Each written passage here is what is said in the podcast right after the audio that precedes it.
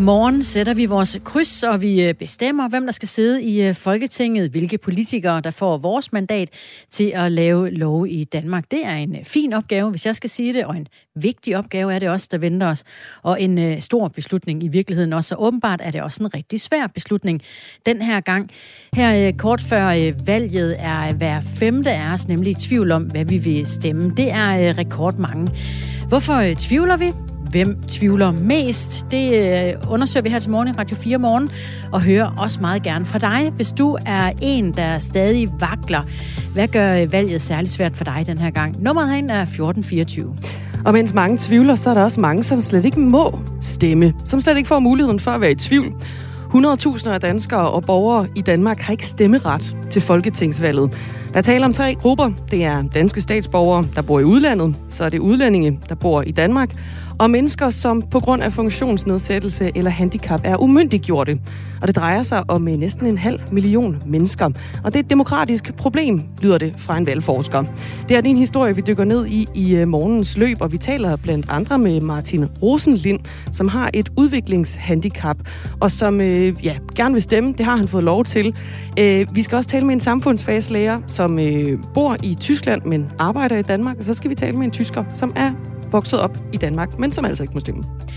For et år siden, helt præcis, der sad Inger Støjberg i øh, rigsretten og blev øh, senere dømt for at give en øh, ulovlig instruks om at adskille asylpar kategorisk fra hinanden.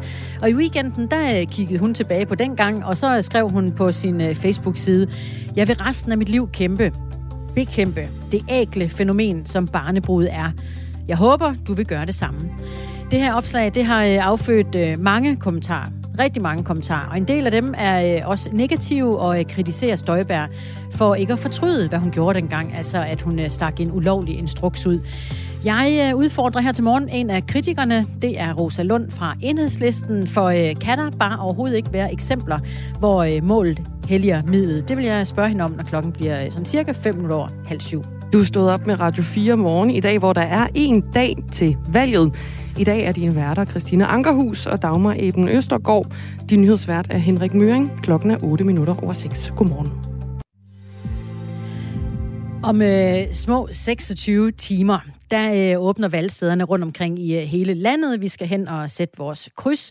Men øh, hvor er det nu lige, det kryds, det skal sættes? Det ved cirka hver femte danske vælger ikke lige i øjeblikket.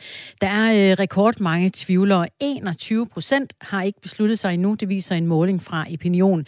Hvor øh, du, Christian Fischer Vestergaard, er director ved analyse- og rådgivningsvirksomheden. Velkommen til. Tusind tak. Og øh, ansvarlig politisk øh, rådgivning er du også leder for. Hvad er egentlig definitionen på en tvivler i sådan en undersøgelse her? Så altså, der tvivlere, det er jo ligesom dem, der ikke rigtig ved, hvad de vil stemme, kan man sige. Og det er vigtigt, at man, når man snakker om tvivlere, så er der sådan set lidt to forskellige grupper, kan man sige. Når vi laver meningsmålinger, så spørger vi altid folk selvfølgelig, hvad de vil stemme. Hvis de så ikke ved det, så spørger vi dem, om der er et parti, de hælder mod. Og hvis man svarer der, at man har et parti, man hælder mod, men man ikke er overbevist om, så ser vi egentlig også, at man er en tvivler. Så er man det, man kalder en blød tvivler. Men hvis man ikke ved det stadigvæk, efter man har ligesom blevet prikket lidt i maven, så er man en hård tvivler i vores optik. Så der er de her to tvivlergrupper, men altså samlet set, så er det det her med, at det er dem, som ikke ved, hvad de vil stemme. Hmm. Altså samlet set 21, der både er bløde og, og helt i tvivl. Ja, lige hmm. præcis. Hvorfor er der så mange af dem? Jeg, en, jeg tænker, at vi er enige om, at 21 procent, det er mange, ikke? Ja, det er dobbelt så mange som sidste valg. Og man kan sige, at det, der er jo interessant, det er, at en valgkamp skal jo gerne få folk til at blive afklaret omkring, hvad det er, de vil stemme til et folketingsvalg. Der kan vi bare se ved det her valg, at der er ikke, der er ikke sket den her mobilisering af tvivlerne. Altså niveauet af tvivlere er cirka det samme, som det var fra starten af valgkampen. Er det anderledes end, end tidligere? Det er meget anderledes. Når vi sammenligner det med 2019, så kan man se, at altså sidste folketingsvalg, der var der lige så mange tvivlere, som der var den her gang, da valgkampen startede. Men i løbet af valgkampen, så faldt tvivlerandelen. Og på det her tidspunkt, der har vi dobbelt så mange tvivlere, som vi havde ved sidste valg. Og hvorfor har vi så det? Ja, det er jo et stort spørgsmål, kan man sige. Jeg så øh, en avisartikel her en dag, hvor der var en valgforsker, der sagde, at det her kommer vi til at bruge mange år på at analysere. En af de forklaringer, jeg tror, jeg vil pege på, det er, at der er jo mange partier, der er mange at vælge imellem.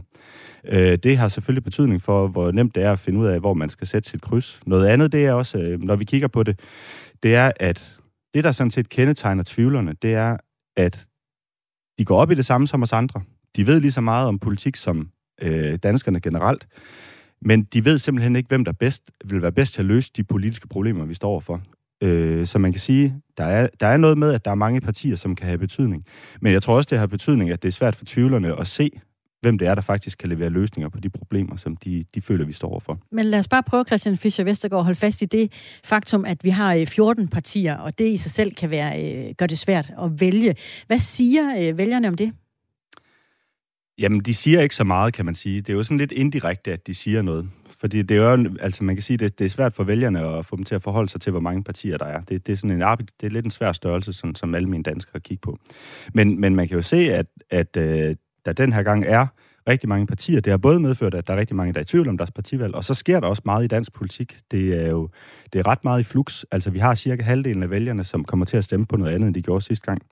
Selvfølgelig kommer man, er der mange, der vil sådan blive flyttet over mod nogle, nogle nye partier, og det har jo betydning for de her vælgervandringer, at der er cirka 15 procent, som stemmer på Moderaterne og Danmarksdemokraterne i alt.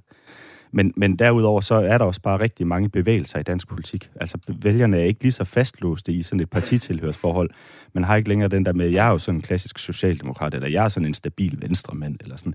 Det, det kan man ikke på samme måde se længere, så der sker rigtig mange bevægelser. Det er Radio 4 Morgen, du stod op til mandag morgen, og vi har besøg af Christian Fischer Vestergaard, director ved analyse- og rådgivningsvirksomheden Opinion og ansvarlig for øh, politisk rådgivning. Og øh, du fortæller os, at der er så 21 procent af os vælgere, der stadig er i tvivl om, hvor krydset skal sættes i morgen. Og vi hører altså også meget gerne fra dig, der er stået op her til morgen, hvis du øh, stadig vakler. Hvad gør øh, valget svært for dig den her gang? Christian Fischer øh, Vestergaard, hvad ved vi så om øh, gruppen af tvivlere? Hvem er de?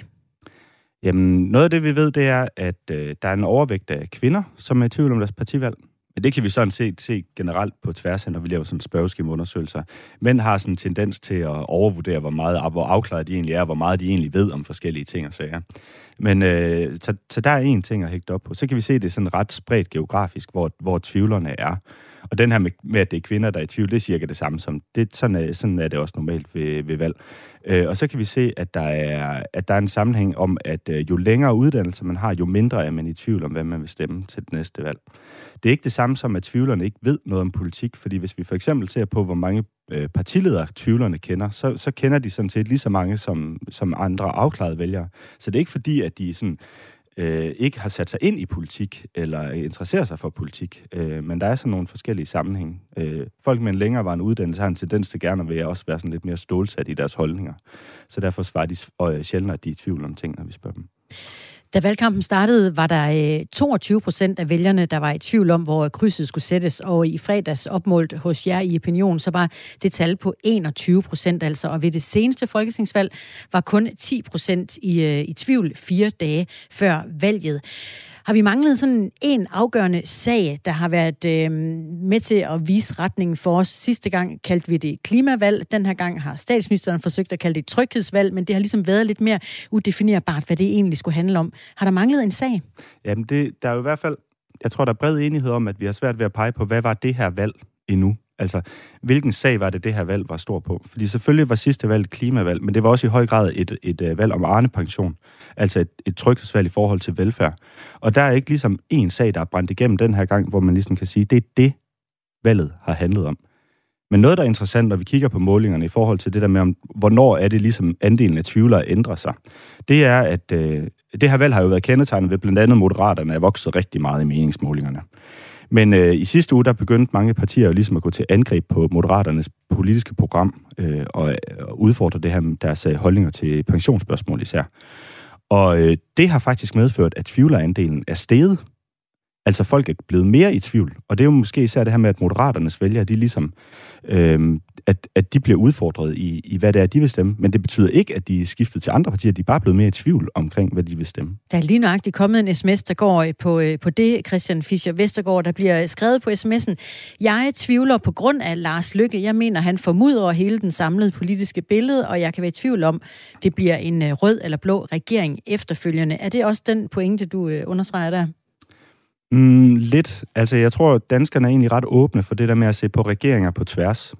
Når vi spørger om, hvem man gerne vil have en regering efter et folketingsvalg, det har vi lavet en del undersøgelser af i opinion, så kan vi se, at danskerne er ret åbne for både at have en regering, hvor der er rød og blå, men især også en regering, hvor der er det her lilla øh, hen over midten.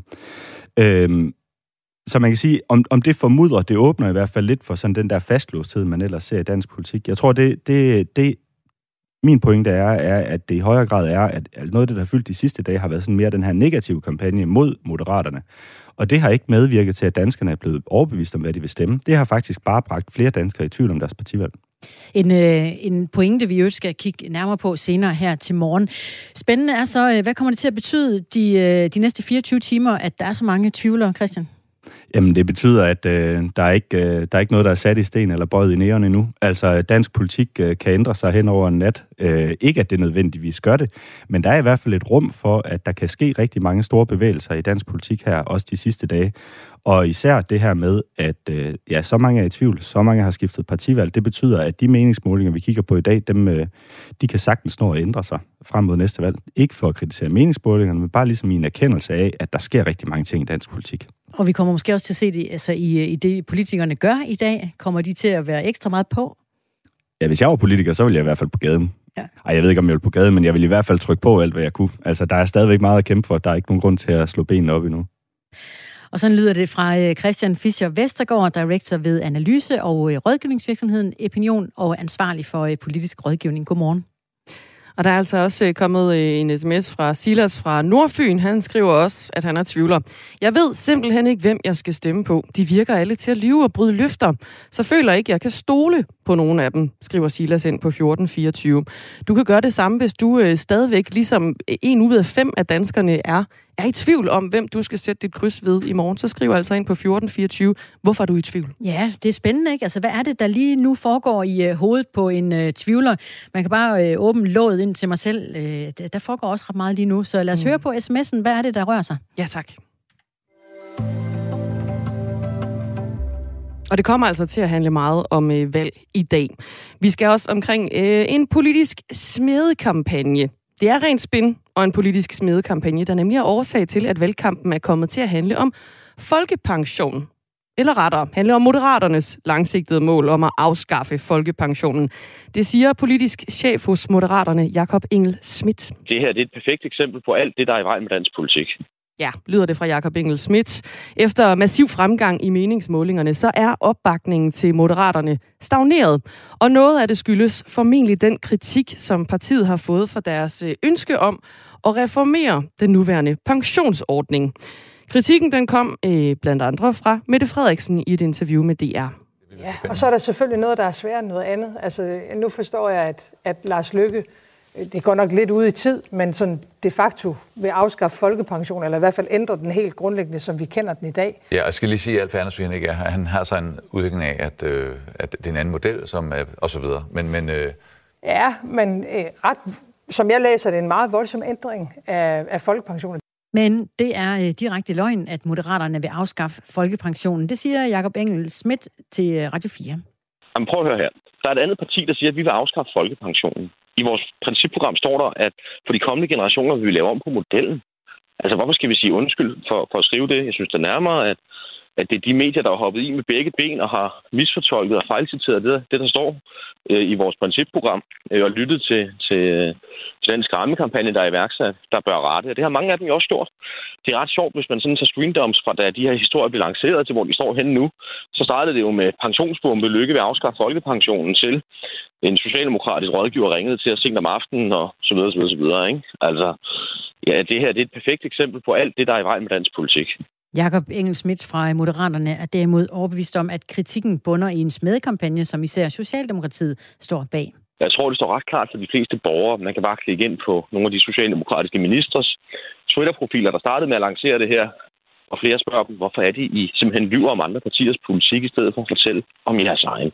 Så mit indtryk er, ja, det har været nogle hårde dage for Moderaterne, men det er nok med i virkeligheden at, at gå kontra på regeringen selv, fordi jeg tror ikke, danskerne finder sig i, at et ansvarligt regeringsparti med en statsminister i spidsen, der siger, at hun vil samarbejde bredt over midten, øh, kommer til at angribe hendes måske kommende samarbejdspartner med usandheder af den her karakter.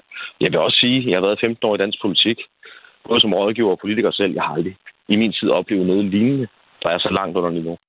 Og selvom han øh, anklager Mette Frederiksen og Socialdemokratiet for at lyve om Moderaternes politik, så vil den politiske chef stadig gerne samarbejde med netop Socialdemokratiet om en regering hen over midten, eventuelt med øh, Mette Frederiksen som statsminister. Det er ikke noget, der styrker hendes position, det er jeg nødt til at sige. Men omvendt, hvis man skulle lade sig provokere på lang sigt, øh, du ved, glidende taklinger i ryggen, som dem her med knopperne forrest, så kunne man jo aldrig gå på banen igen. Men det betyder jo nok bare, at de krav, moderaterne eventuelt vil have til en regering, hvor Socialdemokraterne skal indgå, de er jo bare stedet en, en smule mere. Vi er nødt til at være sikre på, at den kommende statsminister, vi støtter, leder landet efter nogle principper om færdighed og gennemsigtighed. Og det siger Jakob Engel Schmidt, politisk chef for Moderaterne og folketingskandidat for partiet i Nordsjællands Storkreds. Senere her til morgen kan du høre, hvad den socialdemokratiske beskæftigelsesminister Peter Hummelgaard mener om kritikken. Er det rent spændt fra Socialdemokratiet? Det bliver øh, cirka 20 minutter i ni. I morgen er det øh, demokratiets festdag, men det er ikke alle, der er inviteret til fest. 100.000 af danskere og beboere i Danmark har nemlig ikke stemmeret til folketingsvalget. Der er tale om tre grupper. Det er danske statsborgere, der bor i udlandet. Det er udlændinge, der bor i Danmark. Og så er det mennesker, der på grund af funktionsnedsættelse eller handicap er umyndiggjorte. Her på Radio 4, der hører vi fra alle tre grupper her til morgen. Og vi starter med de 2.000 danskere, som for eksempel med udviklingshandicap, psykisk sygdom eller demens, ikke kan stemme til valget i morgen. Det er noget, som uh, tal fra øh, CPR-kontoret viser, noget som uh, de har trukket for os her på Radio 4. En af dem, det er Martin Rosenlind. Godmorgen. Godmorgen. Du har et udviklingshandicap, bor i Greve, og så arbejder du hos TV Glad og er 41 år. Sidst, der var folketingsvalg, der kunne du ikke stemme, Martin. Men det kan du i morgen. Hvordan bliver det? Jeg, jeg glæder mig til i morgen, for jeg kan stemme efter flere år. Jeg har fået ændret min værvelov efter den nye lov, som Pave har lavet og stemt igennem i Folketinget. Kan man søge om, man kan få ændret sin værvelov til, at man kan stemme alligevel, men når man har værve på. Og det kan jeg i morgen også. Så, så hvad skal der foregå øh, for dig i morgen? Bliver det øh, en, en valgaften uden lige? Jeg skal til Norge i morgen aften, og på vej hjem skal jeg høre noget musik fra Kim Larsen, fra et band, der spiller Kim Larsen sang på vej hjem fra Norge af. Så du kommer til at sætte dit kryds, og så øh, smutter du til, til Norge. Men det her med at sætte krydset, det er jo øh, en, en, en stor ting for dig, fordi det er første gang, du kan få lov til at, øh, at stemme. Hvad, hvad, hvad kommer det til at, at betyde for dig? Det betyder, at jeg har også indflydelse på, hvem der kommer til at sidde og styre det danske land og bestemmer over Danmarks penge. Og det er meget vigtigt for mig, fordi jeg følger med i morgennyhederne og nyhederne på TV2 og radiovisen på DR1 og læser, selvom jeg kan ikke læse så godt mm, småt, jeg føler jeg med i aviserne. Så du går alligevel. meget op i, øh, ja. op i politik, lyder ja. det som, Martin ja. Rosenlind. Ja. Jeg riser lige lidt fakta op her. En øh, person kan blive umyndiggjort og miste den øh, økonomiske retlige handleevne, hvis vedkommende ikke er i stand til at varetage sine personlige og økonomiske anlægner. Øh, det kan for eksempel være på grund af et udviklingshandicap, det kan være på grund af demens eller på grund af psykisk sygdom øh, umyndiggjorte. De kan ikke stemme til et folketingsvalg, men de kan godt stemme til kommunal- og regions- og EU-valg. Men den her lovændring, øh, der skete i 2019, du også henviser til, gjorde det muligt for umyndiggjorte øh, kun delvist at få frataget den økonomiske retlige handleevne, og dermed opnå stemmeret. Og det har 300 personer benyttet sig af, viser øh, tallene fra CPR-registret. Herunder jo altså i dig. Helt nøjagtigt så viser tallene for CPR-registret, at 1.991 danskere ikke kan stemme, fordi de er umyndiggjorte og er blevet frataget den økonomisk retlige handleevne, hedder det. De mest nøjagtige tal fra Danmarks Statistik viser, at det var 1.846 den 1. april 2019, cirka i to måneder før valget dengang. Hvorfor betyder det så meget for dig at kunne, øh, kunne stemme til folketingsvalget?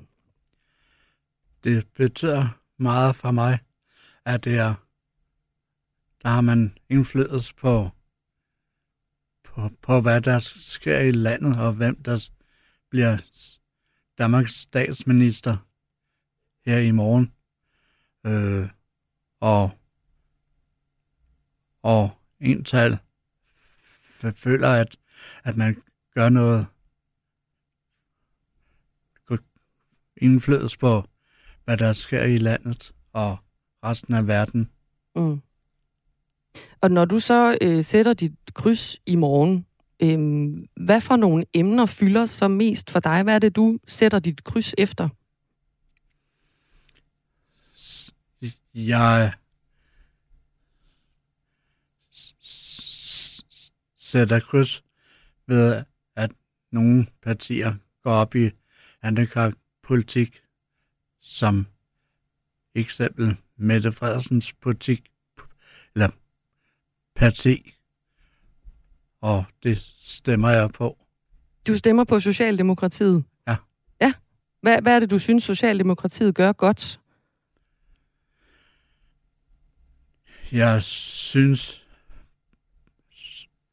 det parti, du nævner, gør godt, at inden for handicappolitik og Mette Frederiksen har gjort det godt gennem coronatiderne, synes jeg, og, og hun skal ikke straffes på grund af den der mink-sag.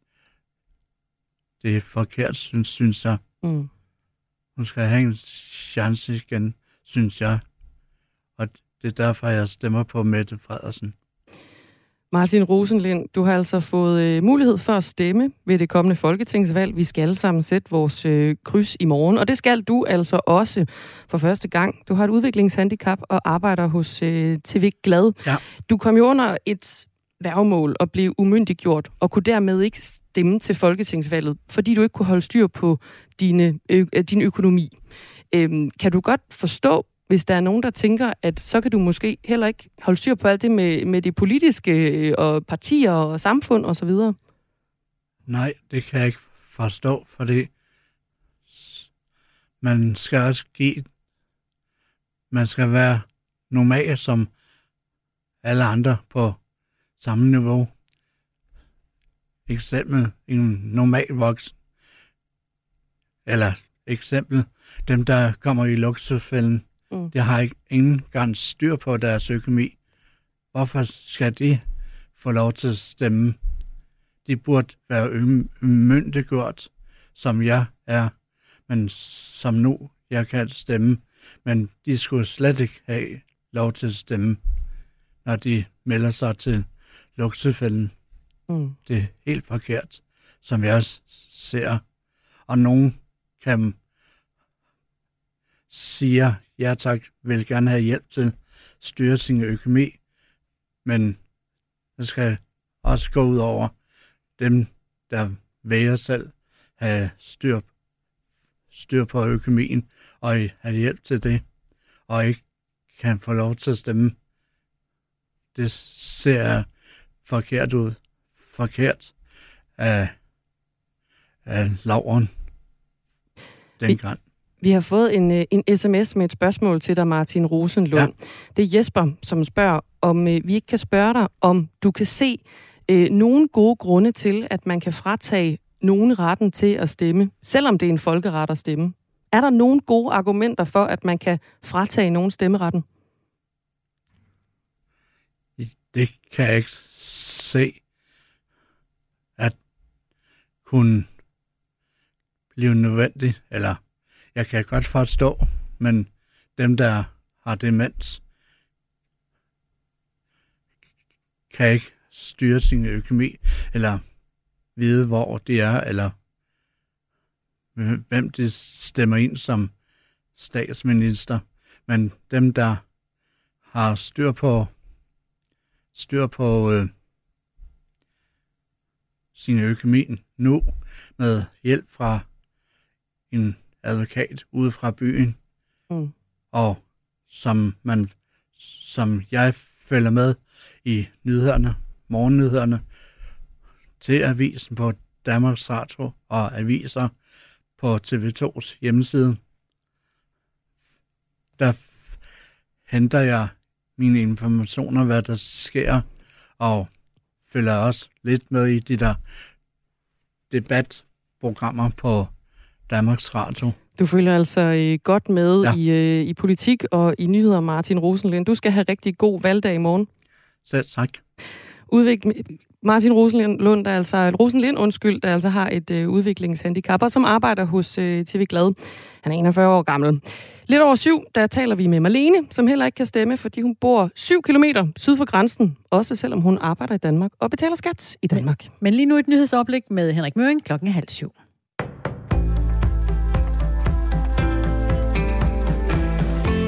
Regeringen har i interne dokumenter fået besked om kritisable forhold i Rwanda. Det skriver Jyllandsposten på baggrund af en agtindsigt.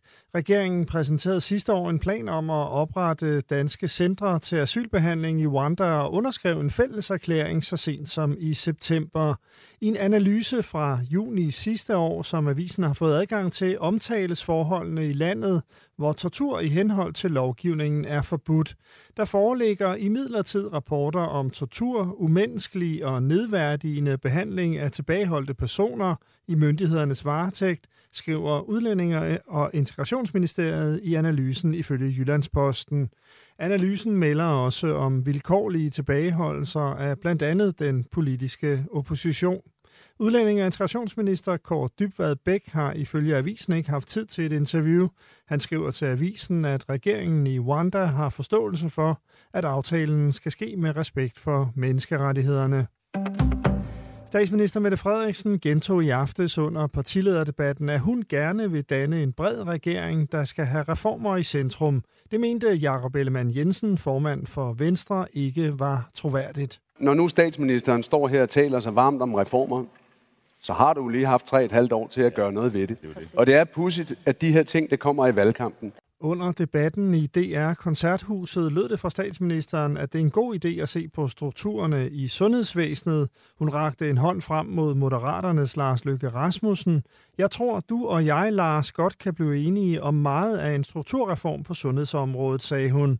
Da Lars Løkke fik ordet, forsøgte han at holde statsministeren fast på ønsket om en reform. Vi står alle sammen her og vil lave et fantastisk sundhedsvæsen og give mere i løn og flere patientrettigheder. Spørgsmålet er, er der nogen vilje til at forandre det? Så statsminister, er der en vilje til grundlæggende at organisere det her sygehusvæsen anderledes? Det synes jeg, er et interessant spørgsmål. Der blev dog ikke tid til, at Mette Frederiksen kunne svare i debatten, men lige efter sagde statsministeren til TV2.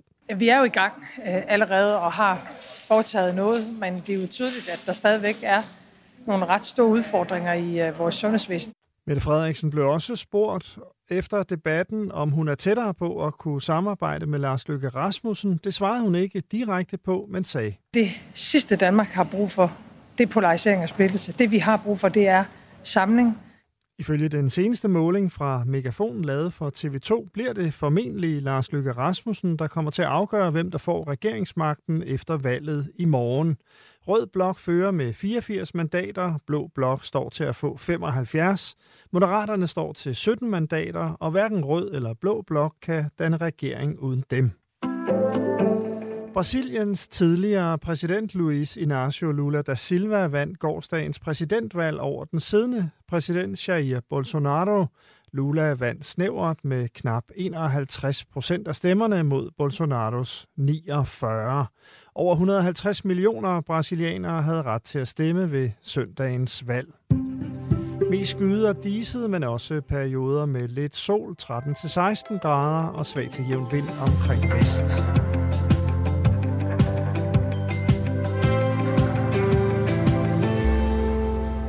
Godmorgen. Jeg går ind for fred og afrustning. Ingen partier går ind for det. Kun mere oprustning, og dermed mere død og ødelæggelser, skriver Kurt ind fra vejen.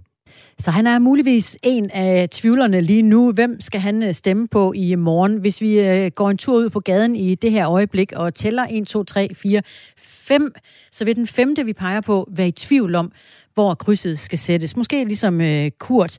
Der står i en sms her også, jeg er i øh, tvivl efter øh, statsministerens udskammelse af danske borgere, som ikke vil vaccineres.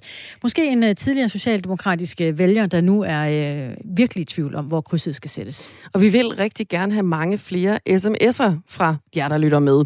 Så sidder du derude og er stadig i tvivl her i dagen før, vi sådan set skal sætte vores kryds. Så skriv en sms ind. Hvorfor er du i tvivl? Hvad er det, der gør, at øh, du stadigvæk bevæger dig lidt frem og tilbage mellem forskellige lister og bogstaver. SMS'en den kommer ind på nummeret 1424, så rammer den ind bakken i Radio 4 Morgenstudie, som i dag er med Christina Ankerhus og Dagmar Eben Østergaard. Godmorgen. For et år siden sad Inger Støjberg i øh, rigsretten og blev øh, senere dømt for at give en øh, ulovlig instruks om at adskille asylpar fra hinanden. I weekenden der skrev hun så på sin Facebook-side, jeg vil øh, resten af mit liv bekæmpe det ægle fænomen, som barnebrud er. Jeg håber, at du vil gøre det samme. En straf, som jeg tog med oprejst pande og øh, 60 dage, som jeg afsonede med øh, godt humør og i en bevidsthed om, at hvis jeg havde vendt det blinde øje til, at barnebrud kunne blive udnyttet af deres ældre mænd, mens jeg havde ansvaret for det, så skulle jeg leve med det resten af mit liv.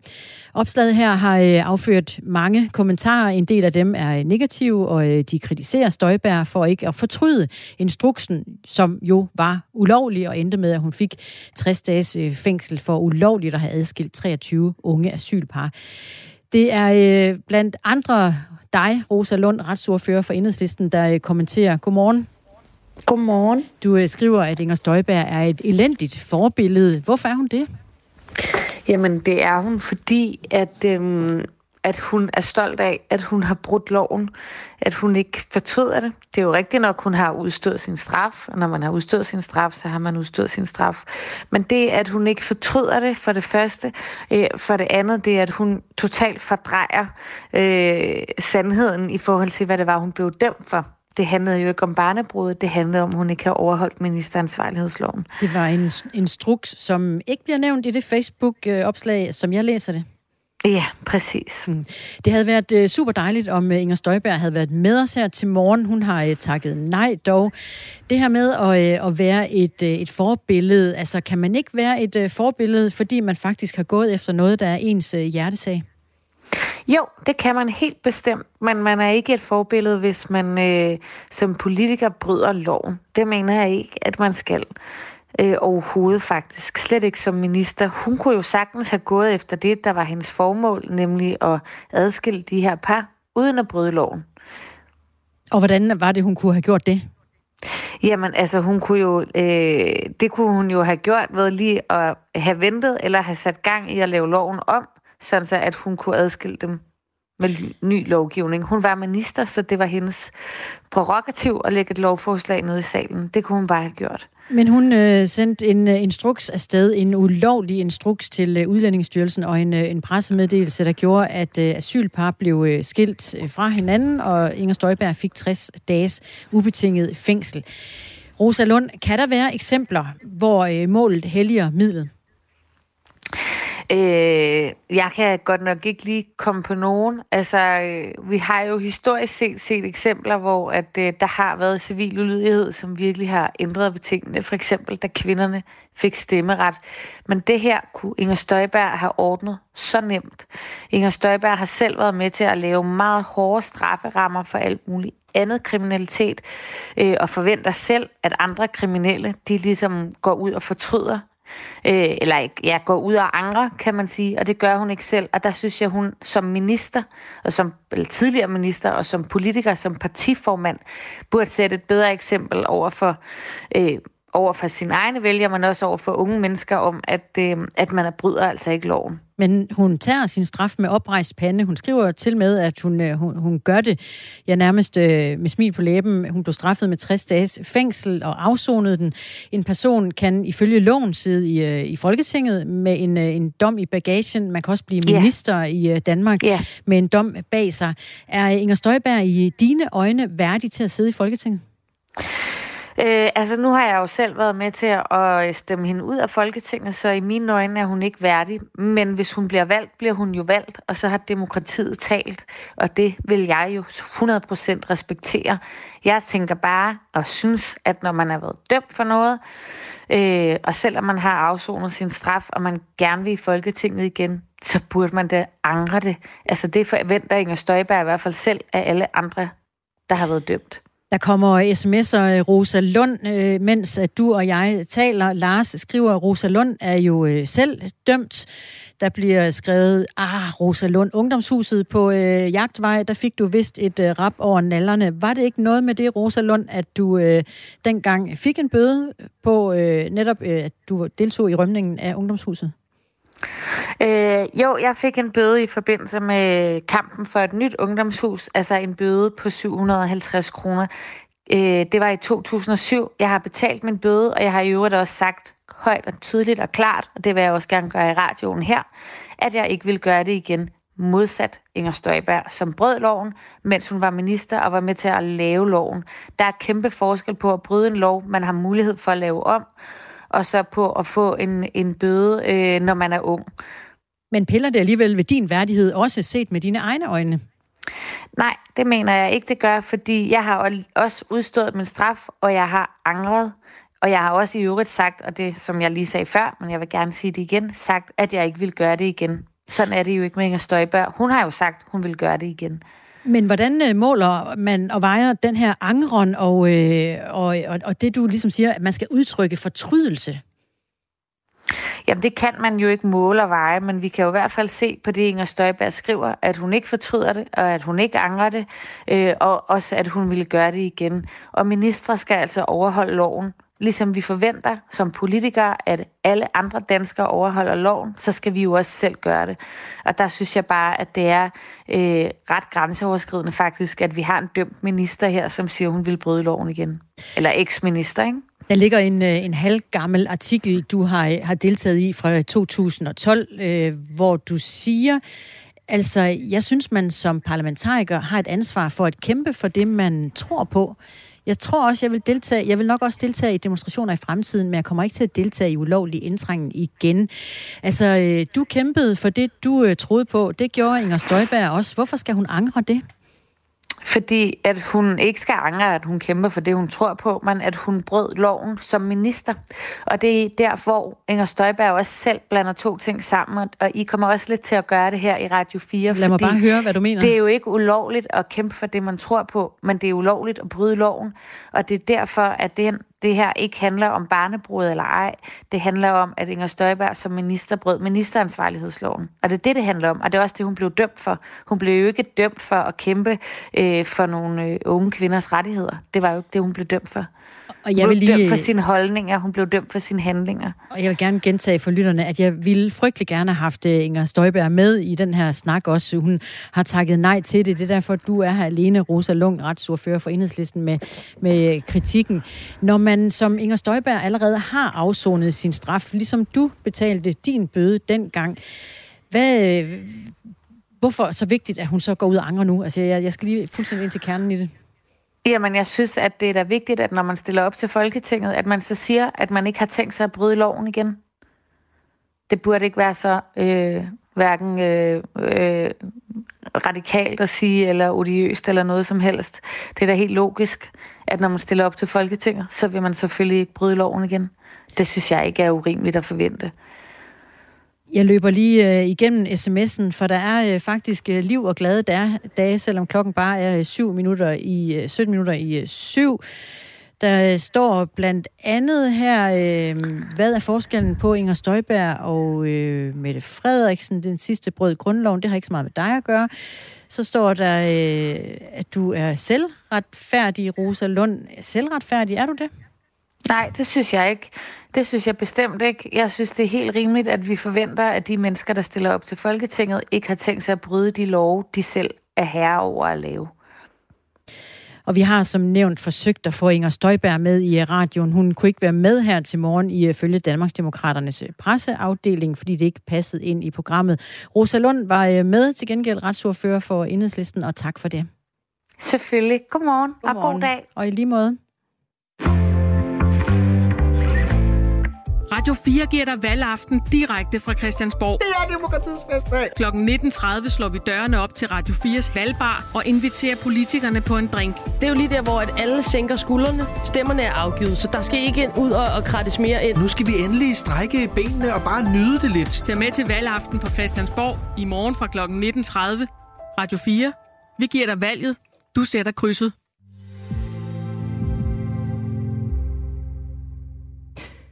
Vi skal først stemme i morgen herhjemme, men øh, der er nogen, som allerede går til valg i dag. Det er jo færingerne. Nej!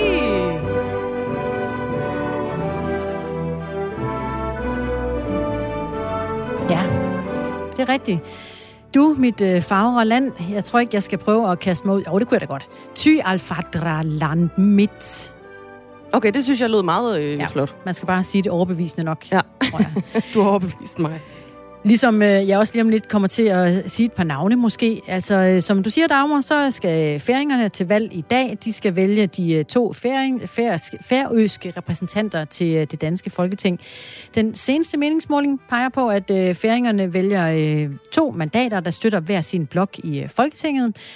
Det færøske Socialdemokrati ser med øh, opbakning på godt øh, 28 procent af stemmerne ud til at genvinde sin øh, plads. Nuværende folketingsmedlem så var det det med navnet der, ikke?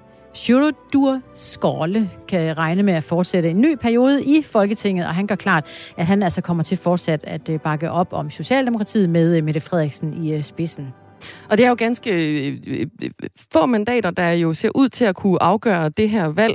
Og det sjove er jo så, at der er to mandater, og det andet parti i det nuværende danske folketing, øh, Sambandspartiet, de går øh, også ind for rigsfællesskabet, og de ser ifølge meningsmålingerne ud til at bevare sin plads i øh, Folketinget. De står til omkring 27 procent af stemmerne. Og de, altså, øh, de peger mere mod øh, ja, den blå side af Folketinget, og vil altså indgå i Venstres folketingsgruppe. Lige nøjagtigt. Og øh, faktisk så øh, stemmer de jo allerede i dag. De plejer at gå til folketingsvalg øh, samme dag, som vi gør i øh, Danmark, men det er så rykket frem til i dag, fordi der var et ønske om det fra øh, færøsk side, da i morgen 1. november er en officiel mindedag på øh, Færøerne for de øh, færinger, der har øh, mistet livet til hav. Så det betyder så også, at vi kender faktisk valgresultatet fra Færøerne, når vi går til øh, valg i morgen. Det forventes at ligge klar allerede en gang i aften. Københavner-bashingen er øh, taget til i løbet af øh, valgkampen. Det mener Mia Nyegård. Hun er kultur- og fritidsborgmester for Radikale Venstre i Københavns Kommune. Ifølge borgmesteren så er der tegnet et billede i dansk politik af, at man i den her valgkamp er mest dansk, hvis man kommer fra Jylland. Det er et billede, som Benny Engelbrecht ikke kan genkende. Han er folketingsmedlem for Socialdemokratiet og folketingskandidat i Sydjyllands Storkreds. Mia Nyegård, godmorgen. Godmorgen. Også godmorgen til dig, Benny Engelbrecht. Benny Engelbrecht, er du med her? Ja, jeg kan I høre mig. Du var der. Ja. Og vi starter hos øh, Mia Nyegård. Hvorfor er det helt konkret, du ser den her øh, forskelsbehandling, som du jo kalder Københavner-bashing? Jamen, jeg vil godt starte med at sige, at øh, det er jo ikke kun i den her valgkamp. Det har været hele valgperioden, jeg synes, det har været et problem. Men altså, vi taler om københavnske salonger, vi taler om hyggelige vaskekælder, vi taler om en kulturelite og privilegieblinde studerende og akademikere, der ikke skaber noget værdifuldt arbejde. Jeg synes, sådan, der har været en ret nedladende tone omkring København. Vi har fået et helt parti, der hedder Danmarksdemokraterne.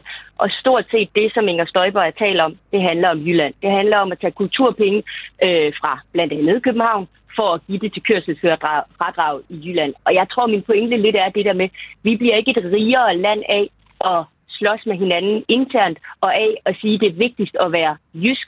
København er en kæmpe stor vækstmotor og et kæmpe stor brand, og det for hele Danmark, og det mener jeg bare også trænger til at blive sagt.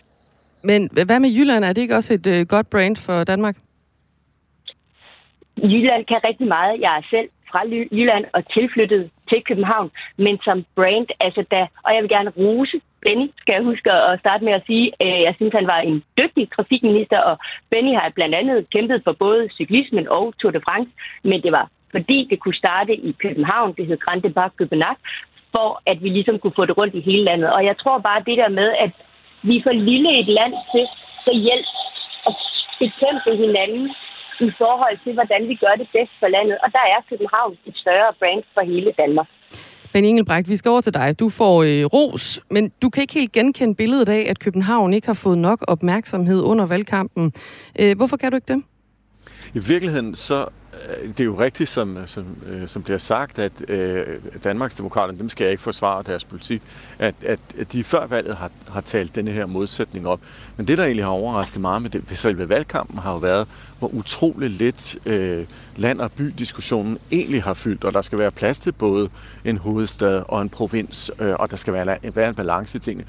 Hvis der er noget, der egentlig har slået mig, så er det, hvor meget øh, det ekstreme hyggeleri, der er fra Inger Støjbergs side, er blevet udstillet. Altså, fordi hun er jo siddet som som øh, minister i en regering, hvor, øh, eller flere regeringer, hvor man virkelig har centraliseret Danmark, og mange af de udfordringer, som vi ser i provinsen, som er helt reelle. Det er der, de er opstået. Så man kan sige, det, det, det i virkeligheden har det overrasket mig så utrolig lidt, det har fyldt.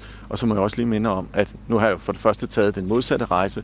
Jeg, jeg flyttede fra København i 1990 til Sønderjylland, hvor jeg har boet siden. Øh, men her bor altså også akademikere. Så, så det der med at tale om akademikere kontra faglærte, kontra ufaglærte, det er jo ikke noget, der handler om København. Det er generelt, at vi har en udfordring med, at der er for få, øh, som søger en faglært retning i Danmark. Så, så før Benny Engelbrecht, hold op, der er i gang i noget her over ved Mia Nygaard. Øh, før øh, valgkampen sådan rigtigt gik i gang, Benning Engelbrecht, skal jeg lige forstå, der mener du egentlig også, at det handlede meget om Jylland i politik, men det mener du ikke, at det gør her under valgkampen?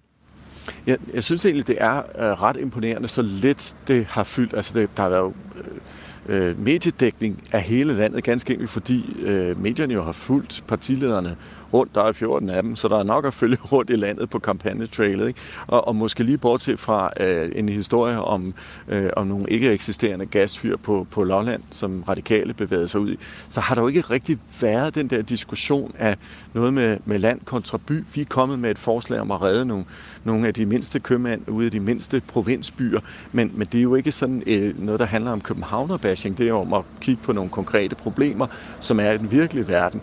Så jeg synes i virkeligheden, at denne her øh, land-by-debat i høj grad er udeblevet, og det er måske også derfor, at man kan se på meningsmålingerne af, af, den der dagsorden, som Danmarksdemokraterne har forsøgt at tale til, Den lidt er udeblevet, øh, og det er jo, jeg skal ikke gøre mig til smagsdommer. Jeg synes måske, jeg synes måske godt, at vi kunne tale om problemerne, og bare huske, at der jo skal være en balance mellem land og by i Danmark.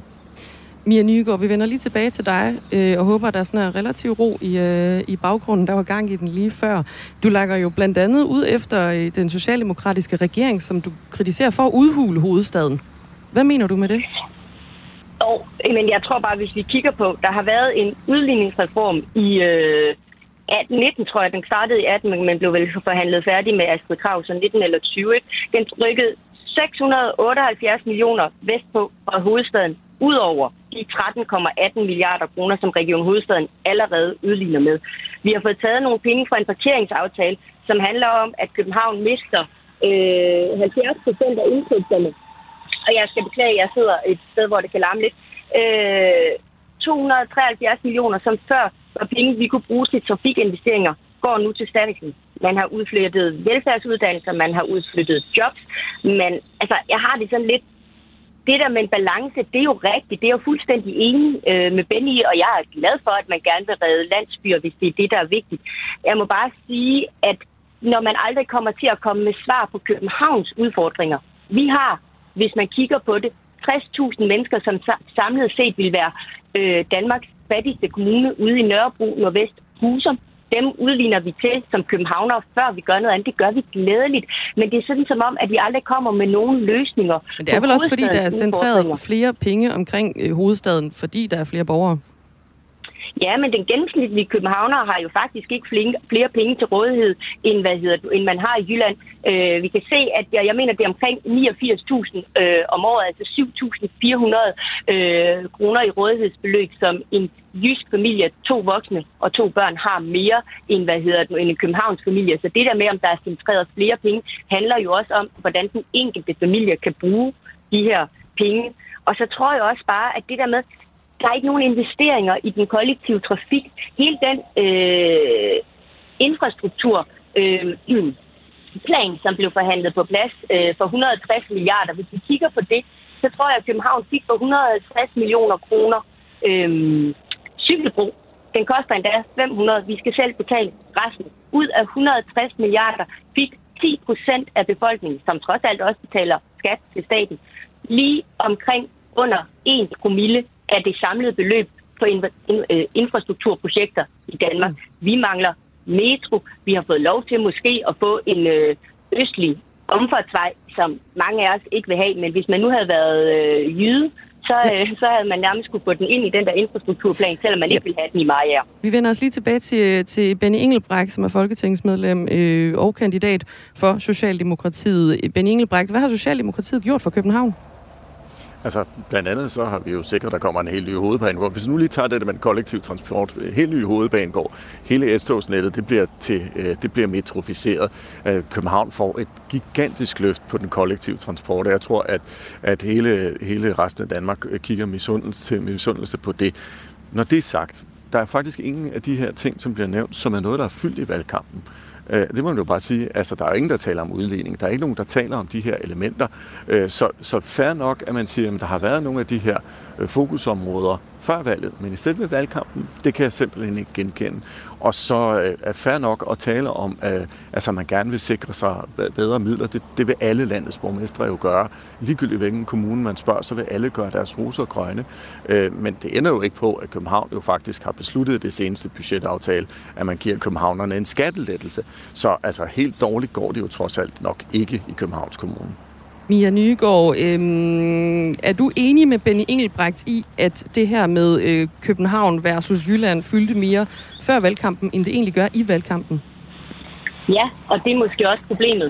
Fordi jeg kunne måske godt have tænkt mig, at der var nogen, der havde været så øh, visionære, vil jeg sige, at sige, vi vil faktisk gerne hovedstaden. Vi kommer med en øh, national hovedstadsstrategi, som hele øh, Folketinget står bag, fordi vi anerkender, at Danmark er så lille et land. Altså, København konkurrerer ikke nødvendigvis på, på erhverv og sådan nogle ting med ret mange andre byer i, øh, i resten af Danmark, men vi konkurrerer måske med Stockholm og Hamburg. Men hvis vi er helt ærlige som dansker, så øh, er vi 6 millioner mennesker. Vi er lige omkring Hamburgs størrelse. Vi er simpelthen nødt til at stå lidt mere sammen og stå og sige, at nogle af de udfordringer, der er i København, dem skal vi også løse sammen.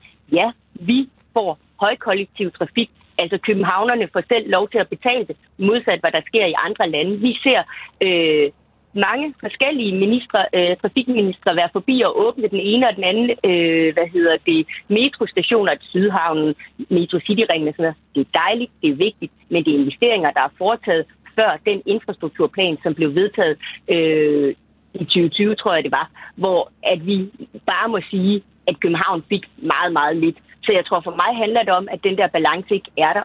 Men så er det også vigtigt for mig at sige, at man skal læse mit opråb som en skal ud til københavnerne også selv. Jeg håber, der er rigtig mange københavner, der kommer til at stemme på nogle københavnerkandidater, som vil København noget mere end det, som de kandidater har været valgt på København, har i tale sat omkring, at København overhovedet er vigtigt. Ben Engelbrecht, har Socialdemokratiet øh, glemt København i valgkampen? Altså hvis vi nu tager den kollektive transport og metroen, så tror jeg, at de fleste kommuner i Danmark gerne kunne tænke sig, at der bliver sendt 1 million kroner om dagen til den kollektive transport. Altså der, der bliver sendt 1 million statslige kroner om dagen til, øh, til metrodriften i, i København. Så, øh, og, og nej, det her det handler om balancerne i Danmark samlet set. Øh, og, og, og jeg er helt med på, at, øh, at, at det er en dagsorden, som er vigtig. Men, men jeg plæderer jo sådan set bare for, at det er en dagsorden, der har fyldt helt utroligt lidt i valgkampen. Og derfor er det selvfølgelig også godt, at, øh, at I nu tager det op, øh, fordi jeg tror, at der er mange steder i landet, hvor man sidder og tænker, hvor bliver alt det der, alt det der snak om at skabe balancerne og, og, og sammenhængskraften egentlig af? Og, og så måske også bare afslutningsvis lige øh, skynde mig at få sagt, at det var selvfølgelig vigtigt, at, øh, at København var med i Grand Depart og sikre, at Tour de France kom til Danmark, men det var jo altså først og fremmest, fordi man fik lov til at køre over Storbæltsbroen, at det blev rigtig interessant at cykle på de danske landveje. Jeg siger tak til jer begge to. Ben Engelbrecht, folketingsmedlem og kandidat for Socialdemokratiet i Sydjyllands Storkreds. Også tak til dig, Mia Nygaard, kultur- og fritidsborgmester for Radikale Venstre i Københavns Kommune. Vi øh, taler her til morgen med øh, danskere, der ikke har øh, stemmeret, mens vi andre går og øh, overvejer, hvor vi skal sætte krydset i morgen. Så er der en øh, del, der bare går og tænker på, gider jeg dog kunne få lov at stemme.